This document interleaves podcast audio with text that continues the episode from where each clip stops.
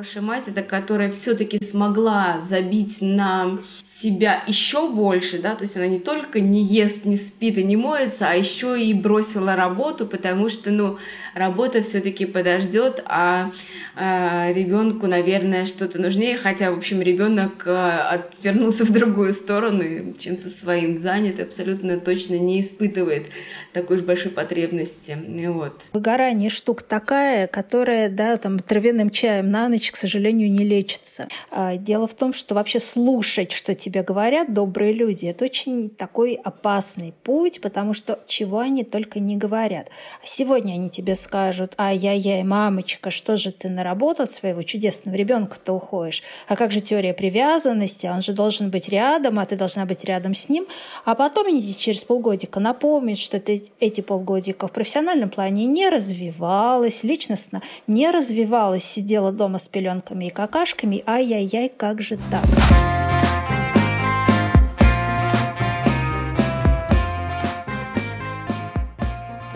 Привет! С вами снова подкаст «Мама Либера», где мы обсуждаем сложности и радости совмещения материнства и карьеры. Меня зовут Мария, и у меня есть несколько успешных бизнес-проектов э, в сфере развлечений. Еще у меня есть маленькая дочка. На прошлой неделе мы ходили с ней смотреть на первоцветы в аптекарский огород, и поэтому с тех пор я ее называю складчатый подснежник. Как и в предыдущих выпусках подкаста, со мной моя сведущая Люба. Люба, привет! Привет, Маш! Ну, меня по-прежнему зовут Люба Беневаленская, мне 35 лет, у меня семья, двое детей, маленький бизнес и новое хобби – подкастинг. А на следующей неделе мы с мужем и всей семьей летим в долгожданный, коротенький такой отпуск. Но даже его я умудрилась запланировать рабочим. А, когда я общалась с подругами, спрашивала, чтобы они, в принципе, хотели услышать в нашем подкасте, то стало понятно, что есть куча вопросов, на которые мы с Любой просто как мамы не сможем ответить. И поэтому мы решили периодически приглашать экспертов в разных областях и с ними советоваться. И сегодня у нас в гостях Оксана Фадеева, когнитивно-поведенческий психолог, у которой больше чем 10 лет опыта работы. К тому же и опыта материнства у нее тоже больше, чем у нас, кажется, вместе взятых, потому что ее дочь уже подросток. Оксана, привет! Да, привет, Маша, привет, Люба. И действительно, моей дочери 13 лет. А, Оксан, прежде чем мы с Любой начнем забрасывать тебя вопросами из э, профессиональной области, я думаю, что всем будет интересно узнать о твоем карьерном пути. Расскажи сейчас самое классное, кем ты была до прихода в психологию. До прихода в психологию я жила совершенно другой жизнью. Я была академическим музыкантом и играла аж на органе. Орган — это такой инструмент, на котором играют ногами и руками. То есть ты уже тогда была мультитаскером? А, видимо, да. И это была хорошая жизнь, она довольно долго длилась, э, а потом случилось что-то типа кризиса, и захотелось начать все, ну, не сначала, но как-то по-иному. И этот момент совпал с рождением дочери. И когда ей было пять месяцев, я отправилась учиться на психфак. Ну вот так с тех пор и пошло. Скажи, пожалуйста, а рождение дочери было триггером смены сферы деятельности? А, Пожалуй, нет. Э, оно так совпало, но оно стало вызовом и задало очень много вопросов, поставило передо мной, на которые я стала искать ответы, в том числе в психологии. Ага, и каково это было совмещать Каково это было совмещать учебу и младенца? А, я думаю, что а, наиболее пострадавшей стороной, если так можно сказать, здесь оказался мой муж, потому что училась я по вечерам, и, соответственно, няня в какой-то момент уходила, и а, самый сложный момент — искупать, там, запеленать, успокоить, уложить спать — это легло на его плечи. Но я справлялась благодаря его помощи. То есть учеба у тебя началась буквально вот э, когда дочь была малышкой? Да, пять месяцев. А вот интересный вопрос. Ты до ее рождения решила, что пойдешь учиться или все-таки после? Э, решила я до. И уже прикинула, куда и когда. И, в общем, была готова, что будет такое совместительство. А вообще стоит что-то планировать тем женщинам, которые знают, что они уже скоро родят, а, но при этом хотят э, заранее запланировать себе, например, обучение, поскольку обучение, опять же, ну, нужно, нужно себя организовать заранее. Как вообще ты на это смотришь? Я думаю, что планы строить можно в том случае, если ты четко уверена, что у тебя будет помощь. Например, уже есть договоренность с няней, и ты доверяешь этому человеку и знаешь, что он будет на подхвате нужное количество часов, ну или с кем-то из родственников. Разумеется, если остаешься один на один с ребенком, это вообще другая история, и она развивается по другим правилам. А, скажи, пожалуйста, а э, есть ли у психологов какое-то направление, какая-то специализация, с кем ты больше работаешь? Э, я больше работаю с женщинами, которые э, страдают депрессиями и различными тревожными расстройствами. И, ну, как вариант с женщинами с послеродовой депрессией. Мне кажется, это практически все родившие недавно женщины. Думаю, в какой-то степени да. А насколько распространена послеродовая депрессия? Э, я бы сказала, что она распространена, наверное, так же, как и обычная депрессия. Вот по какой причине. А, если э, кто-то из нас до родов уже сталкивался с такой проблемой, с депрессией или, например, с острой тревогой, то очень высока вероятность, что после родов или даже уже с началом беременности эта проблема обострится. Но считается, что сейчас э, депрессиями страдают до 20% человек. Да, и это не значит, что они все в данный момент больны депрессией, но это значит, что хотя бы один раз на протяжении жизни они с ней столкнутся. А беременность и роды – это, ну, так, положа руку на сердце, это фактор риска.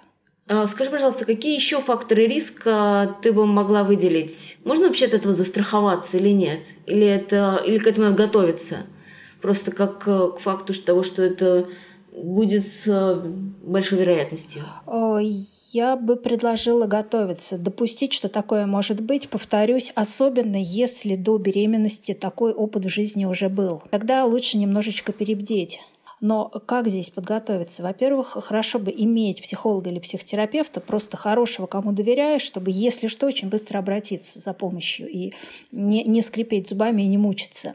А потом э, просто нужна помощь. То есть ну, нужна возможность высыпаться, нужна возможность отдыхать, нужна возможность куда-то вырываться из дома, потому что это все самая лучшая профилактика депрессии. У тебя написано на странице, что ты практикуешь доказательный подход к психологии. Мне кажется, что до сих пор не все люди в принципе знают, что такое доказательный подход, доказательный подход в медицине. Можно вот про это чуть-чуть рассказать, что такое именно доказательный подход? Это подход, который э, показал свою эффективность э, в э, должным образом проведенных исследованиях.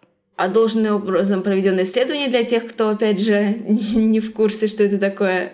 Ну, смотрите, мы берем группу людей, да, которые, у которых э, диагностирована депрессия. Берем даже, скажем, три группы людей с диагностированной депрессией приблизительно одного уровня. Одна группа получает э, вот такую вот э, психологическую помощь, то есть э, они находятся в работе с когнитивно-поведенческим терапевтом. Другая группа, скажем, получает антидепрессанты, третья группа не получает ничего. И затем через какое-то время идет замер, смотрит, смотрим, что происходит симптомами депрессии. И вот мы видим, что у той группы, которая получала когнитивно-поведенческую психотерапию, у той группы, которая получала антидепрессанты, симптомы депрессии начинают уходить. Это видно по тестам, это видно по отчетам самих пациентов. Таким образом, можно говорить, что этот метод действительно работает. То есть это все тот же старый добрый метод э, двойного слепого плацебо-контролируемого исследования, как при, допустим, испытаниях лекарств, например. Ну, это не будет такой двойной слепой метод, потому что люди-то они понимают, что они получают, да, они получают таблетки, ничего не получают, или с ними разговаривает психолог.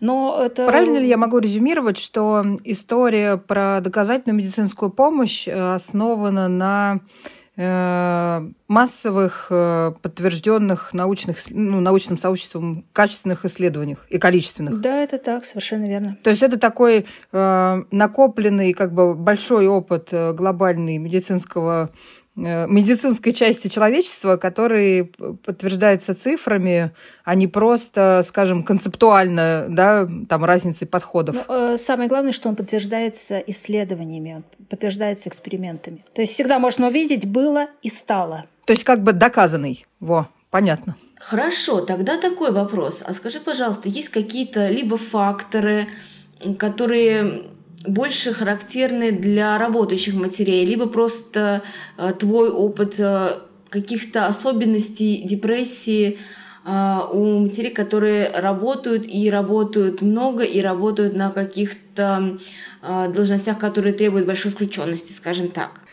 А, отличный вопрос, потому что да, отличия есть. И, а, к сожалению, работающая мать, как любая другая мать, может попасть в ситуацию депрессии, но здесь будет такой промежуточный пункт, который а, называется выгорание. То есть вот через него прямо-таки можно въехать в депрессию, если его не отследить и ничего с ним превентивно не сделать.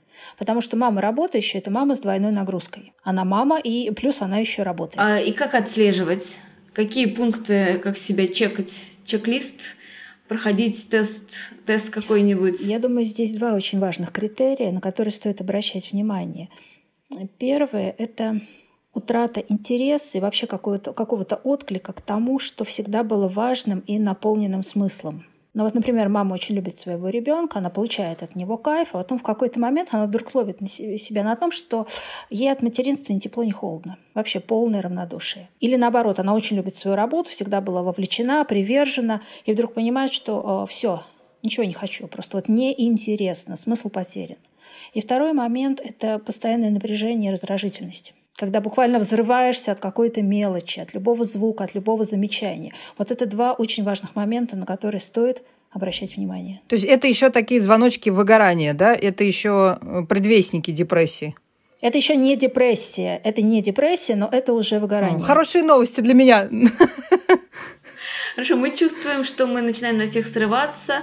И что делать? Э, э, выпить чаю, поспать, и либо уже идти все-таки за помощью?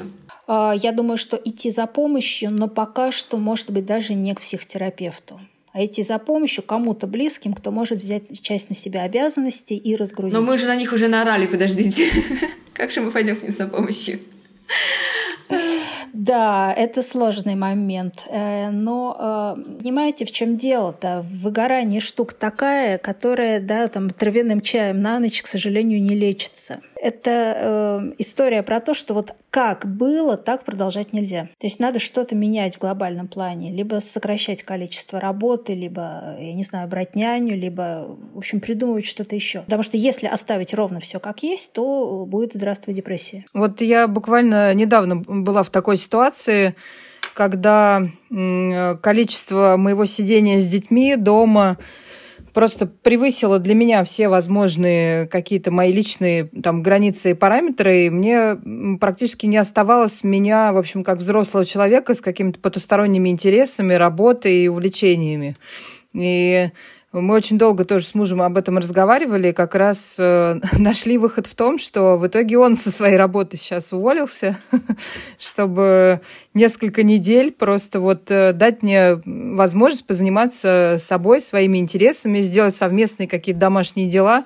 И я могу сказать, что просто как рукой сняло. Сразу все стали какие-то такие даже приосанились, улыбаемся. что-то делаем вместе. Ну вот пример очень классного решения.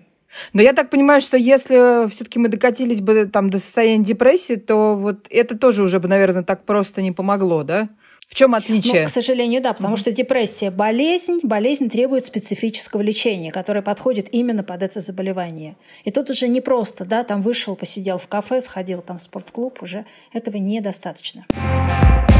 Хорошо, а, скажи, пожалуйста, вот часто ли обращаются матери с такой проблемой, что, с одной стороны, действительно сильная усталость, и, но радует по-прежнему и работа, и ребенок, и все говорят, допустим, ну, зачем тебе работать, вот, допустим, у тебя либо муж тебя обеспечивает, либо, в принципе, у тебя твой бизнес не требует таких участий, а ты вообще еще новый проект потянул, у тебя же маленький ребенок, а ты заварила новый проект, вернись, ему нужна мать, а, и какая-то такая подобная риторика. А женщина чувствует себя несчастной из-за того, что не может работать. Да? То есть мы не берем ситуацию, когда она а, вынуждена работать, а мы берем ситуацию, когда а ей плохо без работы, и ей, может быть, тяжело себе сказать о том, что, знаете, а вот мне только с ребенком, который классный, любимый, легкий, вообще спит ночью, ест ложкой с, там, с трех месяцев, да, а вот э,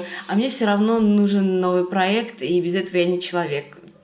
Вообще много таких ситуаций, либо это какая-то уникальная ситуация?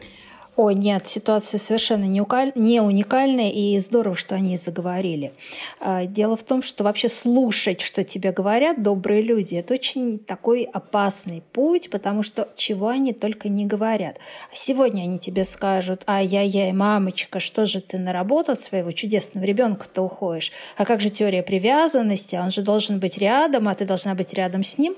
А потом они через полгодика напомнят, что ты эти полгодика в профессиональном плане не развиваешь, развивалась, личностно не развивалась, сидела дома с пеленками и какашками, ай-яй-яй, как же так? Что такое вообще сейчас быть хорошей матерью? Есть какой-то консенсус интересный в обществе?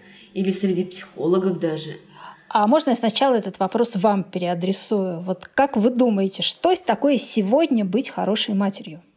Люб, давай, у тебя двое. Ой, ну, мне кажется, что, знаете, это вот еще недавно так э, в журналах э, модных э, описывали, что с утра счастливая встала, сделала йогу, выпила смузи, пошла в офис, провела все встречи по дороге, не знаю, чем-то занялась, встретилась с подругой, вернулась домой, опять счастливая, упругая, и давай, значит, заниматься детьми, готовить ужин – Эм, что-то там еще придумывать на выходные, а вечером, сами понимаете, как бы проводить еще время с мужем. И вся такая красивая, такая улыбается, и на каблуках.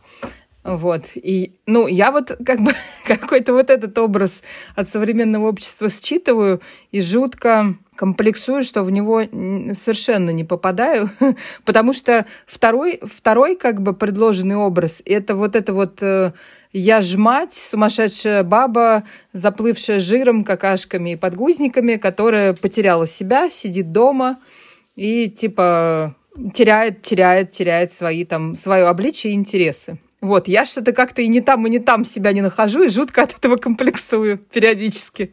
А ты, Маш? У меня тоже какой-то двойной образ. То есть, с одной стороны, э, я думаю, что есть такое понятие, как достаточно хорошая мать, это у которой там ребенок сегодня э, не убился или там убился, но не сильно, с одной стороны, а с другой стороны, ну, она там накрасила себе ногти даже на обеих руках и при этом сделала что-то для себя. Это с одной стороны, когда я выспалась, что называется, нахожусь в ресурсе, я такая, ну, в общем-то, кажется, сегодня мы справились, ну, только собачка пострадала немножко, но в конце концов она переживет. А когда накрывает, то мне кажется, что хорошая мать это которая все-таки смогла забить на себя еще больше, да, то есть она не только не ест, не спит и не моется, а еще и бросила работу, потому что, ну, работа все-таки подождет, а, а ребенку, наверное, что-то нужнее, хотя, в общем, ребенок а, отвернулся в другую сторону и чем-то своим занят, абсолютно точно не испытывает такой же большой потребности. И вот. Вот так вот нас колбасит Оксана.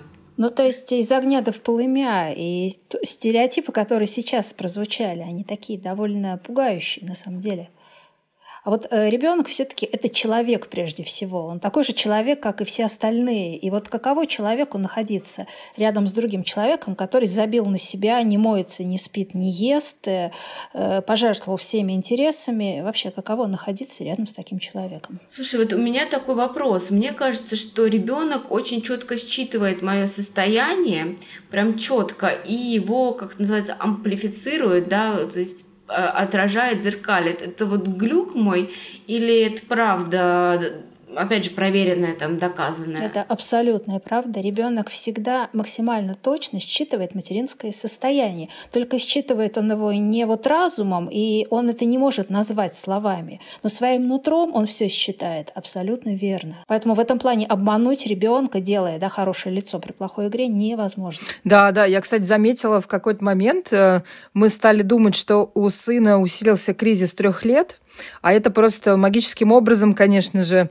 совпало с тем, что была очень высокая активность э, по работе и у меня, и у мужа. И нас не хватало на детей нормально, как бы, да, на комплексной основе.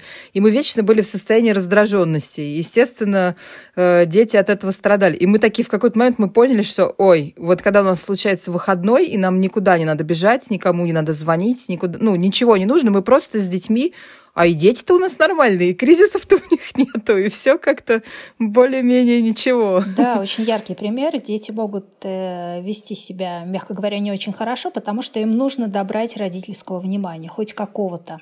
Так в чем же, грубо говоря, вот эта вот э, какая-то таблетка, как все сейчас называют, э, work and э, что там, life balance?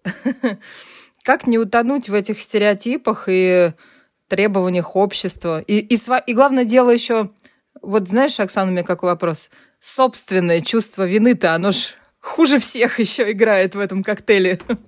А вот давайте посмотрим вообще, откуда все это берется. Вот если мы сильно открутим назад, возьмем какую-нибудь крестьянскую семью дореволюционной России, то э, кто там достаточно хорошая мать?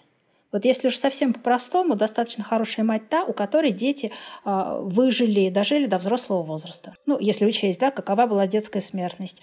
Накормили, э, в люди вывели хоть как-то, все, справились со своими родительскими обязанностями. Супер! Никаких других требований. Да, если семья более обеспеченная, дворянская семья, то, во-первых, да, там мать уже не участвует в воспитании настолько плотно, насколько это мы делаем сейчас, потому что были няни, гувернеры и так далее. И э, были какие-то представления, было какое-то обучение предписанное, нужно было научить тому-то, сему-то, там, языкам, словесности. Э, то есть какой-то совершенно понятный блок. И вот если родители давали это своему ребенку, все, да, э, вопрос о хорошем родительстве снимался. Все нормально. То есть прямо делай А, делай Б, и будешь хорошим родителем. А что происходит сейчас? А когда появилось тысяча, надо через тысячу одно горящее кольцо прыгнуть, чтобы тебя признали хотя бы более-менее годной матерью? А это совсем недавно появилось. А теперь непонятно, нужно с одной стороны все время проводить с ребенком, с другой постоянно развиваться, чтобы ребенка был да, такой эталонный образец успешной матери. Опять же, ребеночку хорошо дома, но при этом он должен каким-то чудесным образом социализироваться в идеальном садике, а этот идеальный садик еще нужно найти а, ребеночку, опять же, хорошо дома с мамой, но при этом он должен посещать десяток э, секций, группы каких-то развивающих занятий, потому что, как известно, кто-то написал там из японцев, что после трех уже поздно, значит, до трех нужно mm-hmm. в него вложить все. И, короче, все, Люба, у тебя два дня осталось. Да. Давай, бегом. Сейчас, дамы, заканчиваем, пошла развивать. То есть вы понимаете, как возникает чувство вины? Потому что это все выполнить в принципе невозможно никак и никогда. И выполняя одно, ты не выполняешь другое, и, конечно же, да, по уши виновата. Есть, э, смотри, правильно ли я понимаю, что из-за обилия вообще всего и требований, и возможностей, и нашей усложнившейся жизни, и там э, просто благ цивилизации, которые появились, выбор этот так огромен, что мы из-за этого во многом в нем теряемся, да, пытаясь успеть все или хоть что-то, а на самом деле вопрос в том, что нам действительно из этого нужно. Ну, прям нашим конкретным семьям, детям и нам самим, да?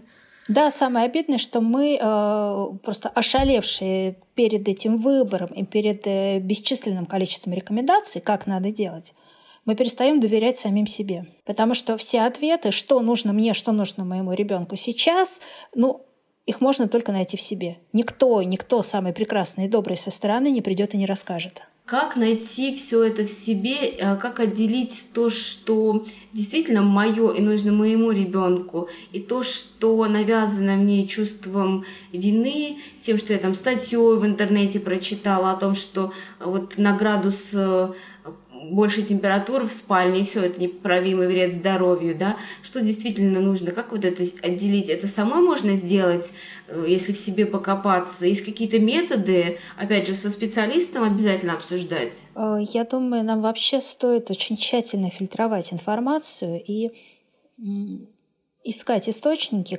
которым мы сможем доверять. Слишком много всего пишут, слишком много всего говорят, и если это все воспринимать всерьез, ну, мы реально можем сойти с ума. И как отфильтровать, потому что действительно я согласна, много очень-очень странного.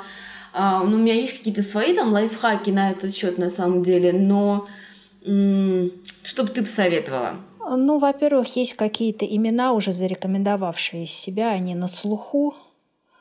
Uh, потом можно посмотреть по сторонам, кто, на наш взгляд, вот и представляет собой вот эту достаточно хорошую, достаточно довольную мать. Можно у них спросить, как, кого она слушает, что она читает, как у нее получается. Угу. А ты какие-нибудь имена там назовешь нам или, или не назовешь? Ну, я с огромным уважением отношусь к Людмиле Петрановской.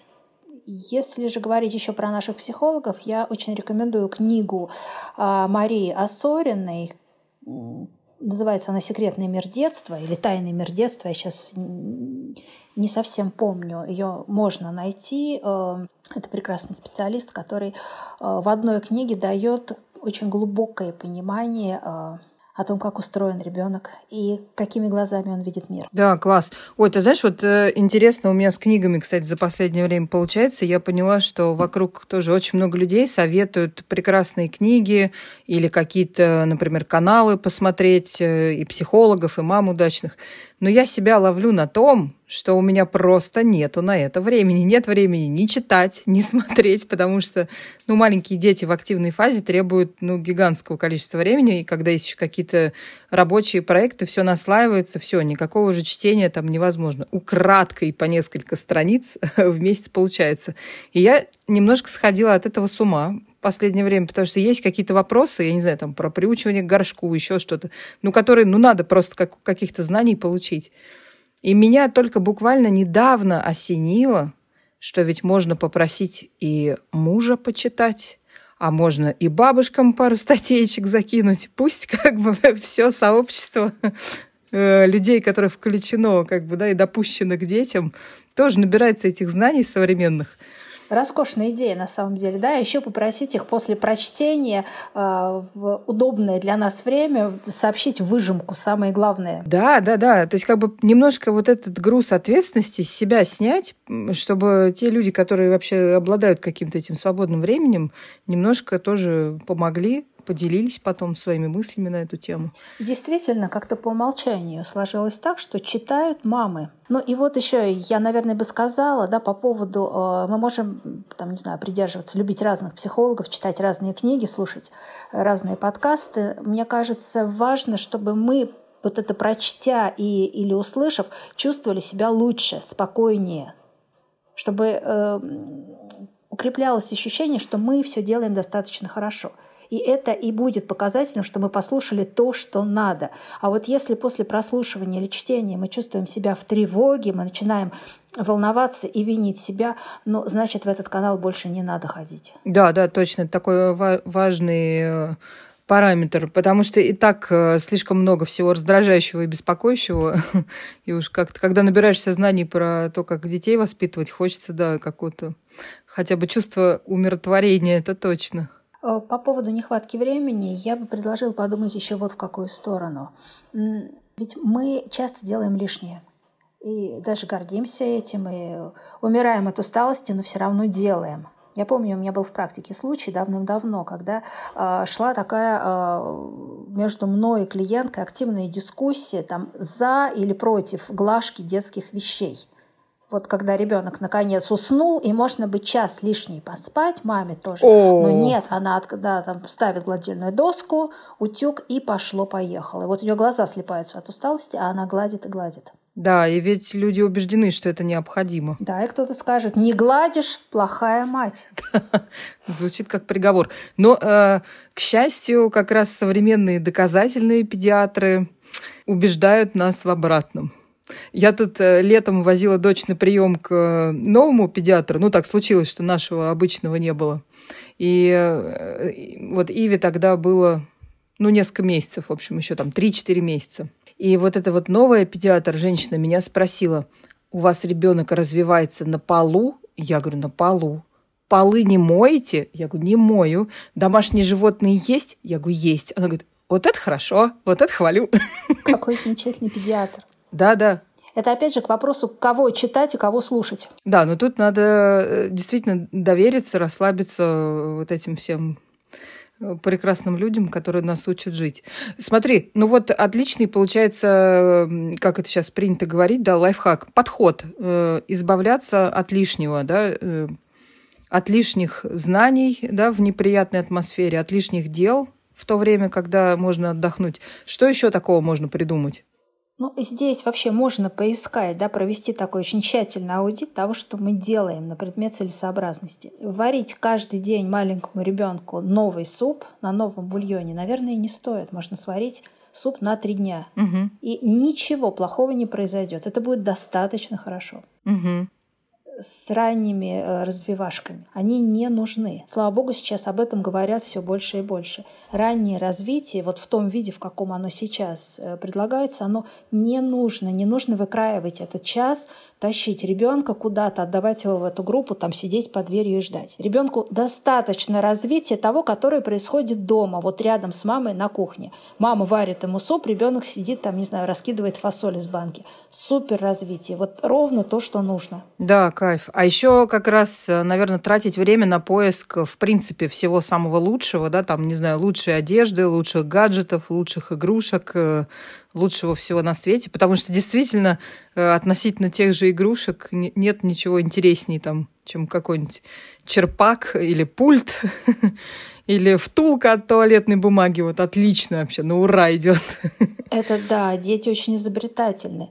Я помню, когда моя дочь была совсем маленькая, и у нее были, конечно же, развивающие игрушки, подаренные родственниками, такие звенящие, шебуршащие. Так вот, она ими не интересовалась, но она очень любила простецкую, такого советского типа, желтую погремушку. И это была самая любимая игрушка. Давайте вернемся, или копнем поглубже в чувство вины.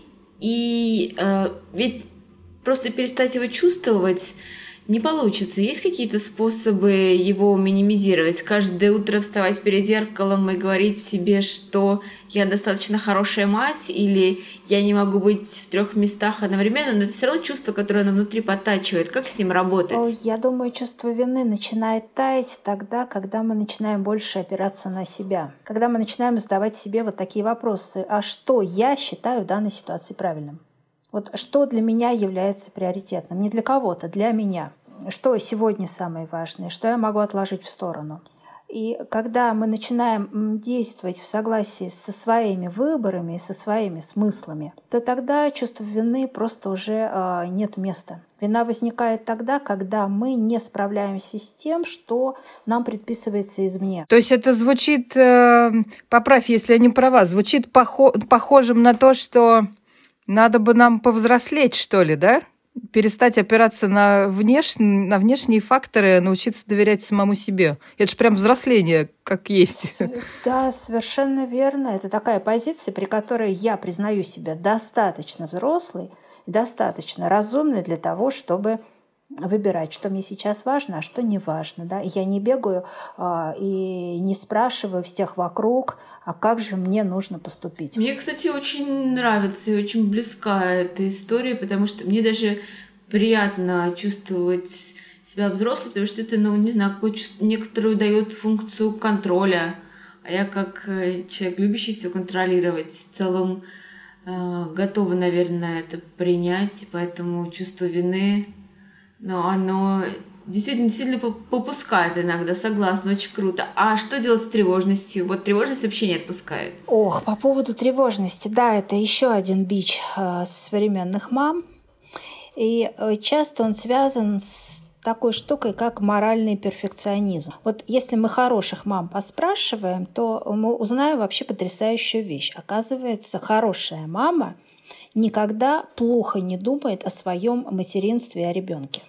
Она не просто всегда такая, да, благостная и сияющая вовне в своем поведении, но она еще не допускает ни одной плохой мысли. На самом деле это невозможно. Дети святого выведут из себя – и периодически злиться на детей, думать, черт, так же было хорошо, пока его не было, я высыпалась, все успевала, а вот тут вот этот вот, вот теперь да, сидит у меня на шее, это будет очень долго. То есть злиться на ребенка и иногда сожалеть о том, что происходит, это абсолютно нормально. Абсолютно нормально. То есть вот грустить и думать о том, что а я же могла вообще, я сидела такая без ребенка, я могла и туда, и сюда. И, и эти мысли, они вообще их нужно от себя гнать или нет? Потому что, ну, понятное дело, что это какой-то эм, иллюзорная история, потому что я сидела без ребенка на попе ровно и, собственно говоря, ничего не делала, хотя могла бы. Но вообще эти мысли о том, что, а если бы не ребенок, я сейчас бы вообще побежала бы... Э, Горы сворачивать. Еще одно удовольствие получать, они да, да, да. Они вообще э, конструктивные. Как с ними работать-то? Да с ними никак не надо работать. Это часть нашего опыта. Это просто нормальные мысли, часть нашей жизни. Потому что когда-то мы довольны, когда-то не очень. Когда-то мы на коне, когда-то мы устали до смерти. И все не нравится, и все плохо. И вполне нормально и грустить, и расстраиваться, и местами даже какое-то отчаяние испытывать, для того, чтобы потом опять выйти ну, на какую-то свою норму. То есть повторюсь, что это часть нашего опыта, которая совершенно нормальна. Но, э, то есть откуда тревожность? Некоторые женщины настолько пугаются этих колебаний в себе, эмоциональных, что они начинают чувствовать себя плохими и опасными для ребенка. Да, да, это так и есть. И вот это, да, попытка выжить из себя, выжить, не допустить до осознания вот эти так называемые плохие мысли, слово «плохие» я тут в кавычки беру, потому что они, как я сказала, нормальные, обычные, но некоторые из нас так так их боятся, вот этих собственных мыслей, что этот страх превращается в, непрекраща... Э, превращается в непрекращаемую тревогу за ребенка. Ах, с ним что-то случится, ах, он заболеет. На самом деле это, эти мысли не имеют, э, не идут от реальной опасности, правильно? Они немножко, у них другие истоки. Нет. Это истоки, вот это вот собственная, а, скажем так, эмоциональная нестабильность, которая вполне имеет право быть, и страх вот за свое моральное несовершенство. А это не несовершенство, это абсолютно нормальная история. А принятие того, что нормальная история, оно снижает тревожность? Какие еще есть способы снизить тревожность? А, разрешить себе все эмоции в том числе и злиться ужасно, и быть раздраженной, не то, что это нужно постоянно практиковать, просто признать, что это будет, это часть нашего опыта. Какие есть э, не травмирующие, там, скажем, всех окружающих э, э, варианты эти эмоции как-то выражать? ну, не знаю, проговаривать там, да, что, может быть, там, вот, что там, мама сейчас э, очень злая, потому что плохие дяди ей там сорвали проект. Да, вот, вот, вот так вот прямо и говорить о том, что происходит да, в форме я сообщений, я сейчас ужасно злая, я сейчас устала до смерти, мне нужно побыть одной. Да, вот пока стрелочка на часах не придет вот на эту циферку, ко мне лучше не заходить. Это можно говорить не только ребенку, это можно говорить мужу, можно говорить близким. Просто обозначать какие-то свои интересы. Угу, то есть проговаривать эмоции и просить то, что необходимо в данный да, момент. Да, и главное нормализовать их для себя, нормализовать тот факт, что мы не можем быть все время в дзене, такие безупречные, радостные. И когда мы перестаем пугаться того, что происходит в нас самих, то тревога по поводу ребенка сразу начинает утихать вот таким волшебным образом. А когда мы понимаем, что тревога вышла из-под контроля, что делать, когда вот э, ты не отследила, допустим, ну я не отследила, что у меня эти мысли есть, не дала себе возможность их прочувствовать, и тревога уже накрыла такой волной, что вот вечер, и я не могу там заснуть, хотя я не спала уже очень много часов, и вот эта волна, она как будто бы накрыла с головой. Вот можно себе в этом состоянии как-то помочь? Но в этом состоянии уже нужно обращаться, опять же, за специализированной помощью. Когда мы понимаем, что не справляемся сами, нужно прям ноги в руки и бежать. А до утра там что-то есть какие-то э, как это называется, заплатки, заплатку поставить. Заплатку поставить, посочувствовать себе. Просто дать себе очень много поддержки и какой-то такой теплой человеческой жалости, что вот я сейчас оказалась в подобной ситуации, и я страдаю. Можно думать не о ребенке, а о себе, правильно? Конечно. И не в обвинительном ключе, что «О, я не справилась». Наверное. А ну, вот так оно получилось. Мне сейчас тяжело, мне нужна помощь, я себя пожалею. Да, интересная мысль. Как-то вот она, она почему-то вот этими тягостными ночами и не приходит как раз в голову. Хочешь, наоборот, лежать, не шевелиться, э, не, не плакать, никого не разбудить, чтобы не травмировать психику всех окружающих взрослых и малышей.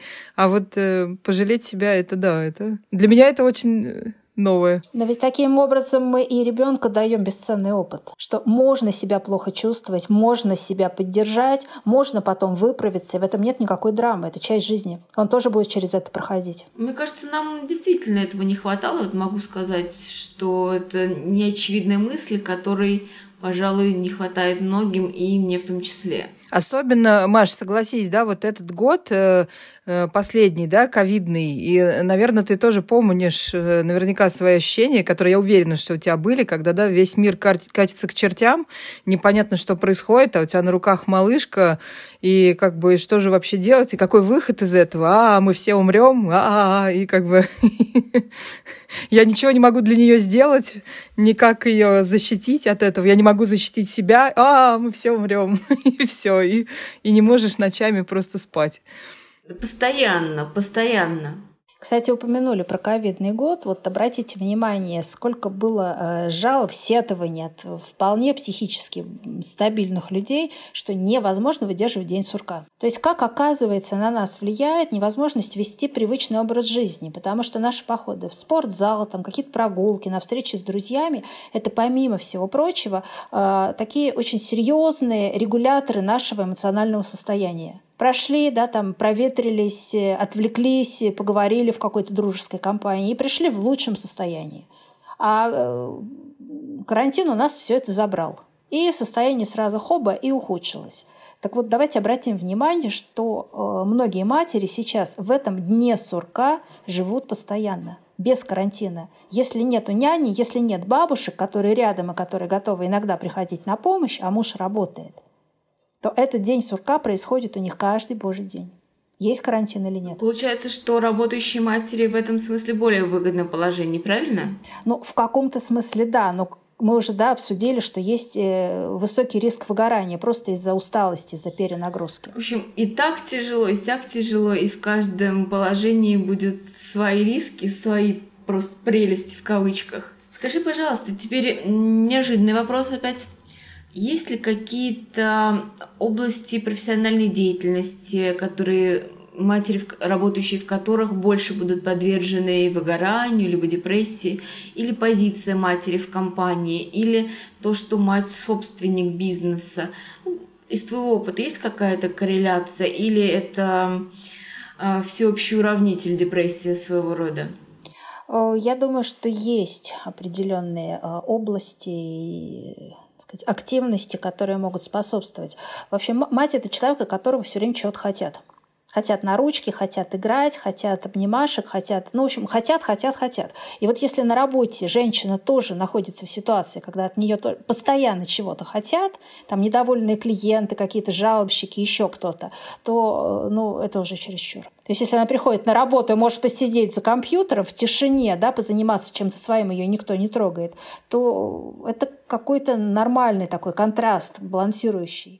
А что делать женщинам? Как-то задумываться о найме помощников или о сменной виде деятельности или о чем? Потому что если они понимают, что вот у них э, работа связана с тем, что их э, все время дергают, вот, допустим, если женщина руководитель или генеральный директор, да, от генерального директора всегда все что-то хотят. Главный бухгалтер хочет, э, значит, начальник маркетинга хочет, продажник хочет в три раза больше, значит, все что-то хотят что делать? Ты им же не скажешь, товарищи, не хотите ничего, потому что у меня ребенок.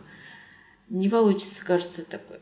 Слушайте, ну я не рискну давать какие-то универсальные э, советы, потому что ну, каждый будет решать это на своем месте. Но слово делегирование здесь уже прозвучало у нас сегодня. Тем более ребенок младенцем будет не целую вечность. То есть речь идет об изменениях на какой-то обозримый срок. А потом можно возвращаться к тому, как и было. Хорошо, тогда вопрос к тебе такой а у тебя дочь уже подросток. Скажи, пожалуйста, из твоего опыта, а какой э, промежуток э, вашей совместной жизни был для тебя самым сложным? Э, для тебя как мамы, для тебя как для работающей мамы, для тебя как много работающей мамы. А, и когда стало легче? Или это вообще качели постоянные? Дай нам надежду или забери у нас последнюю соломинку. У меня началось, пожалуй, с самого трудного момента. Я э, прикинула, это было первые 115 дней жизни моей дочери. Она была из тех высокочувствительных детей, которые совершенно не желали спать, но зато не хватало силы орать постоянно. И это была совершенно нормальная история, при которой я 40 минут ее трясла, да, поясница отваливалась. После этого она 15 минут спала, и дальше начиналось все заново. А когда эти 115 дней прошли, закончился постоянный рев, и появились какие-то урывочки сна, как-то все начало очень быстро налаживаться. И э, мы с ней настолько хорошо всегда дружили и дружим, и э, смею надеяться, мы обе получаем удовольствие друг от друга, что материнство стало для меня колоссальным ресурсом не то, что отнимала, а то, что давала. И последний вопрос, который я хотела бы тебе, наверное, задать. А, сейчас мы поговорили о том, что в современном мире а, от матери, от матерей требуют гораздо больше, чем раньше. А значит ли это, что и отдача от материнства тоже возросла? Есть у нас шанс получить больше удовольствия от общения с нашими детьми, от того, что они у нас есть, чем раньше? Я думаю, что здесь нам э, все карты в руки, потому что если мы изначально строим отношения с детьми не насильственным способом, а как, э, ну не то что равный с равным, ребенок, конечно, он не совсем равен, он э, он требует максимально взрослой позиции. Но если мы изначально видим в нем человека, человека незнакомого, вот мы приходим, он приходит, мы его не знаем, он сам себя еще не знает – и если мы вот видим постоянно в нем человека, который нам интересен, с которым хочется дружить, которого хочется узнавать, то эти отношения ну, настолько захватывающие, как вот реально какая-то захватывающая книга. И там можно столько кайфа получить, что ну, я даже не знаю, где еще его можно столько получить. Супер, спасибо. Мы благодарим Оксану за сегодняшний такой очень теплый и полезный разговор и прощаемся с вами. Обязательно подписывайтесь на нас на всех платформах, на которых вы обычно слушаете подкасты. Мы есть на Яндекс Музыке, в Apple подкастах, в Google подкастах мы тоже есть. Обязательно подписывайтесь на нашего телеграм-бота, чтобы получать последние новости и участвовать в вопросах. Подписывайтесь также на блог Оксаны, ссылку мы оставим в описании. До связи!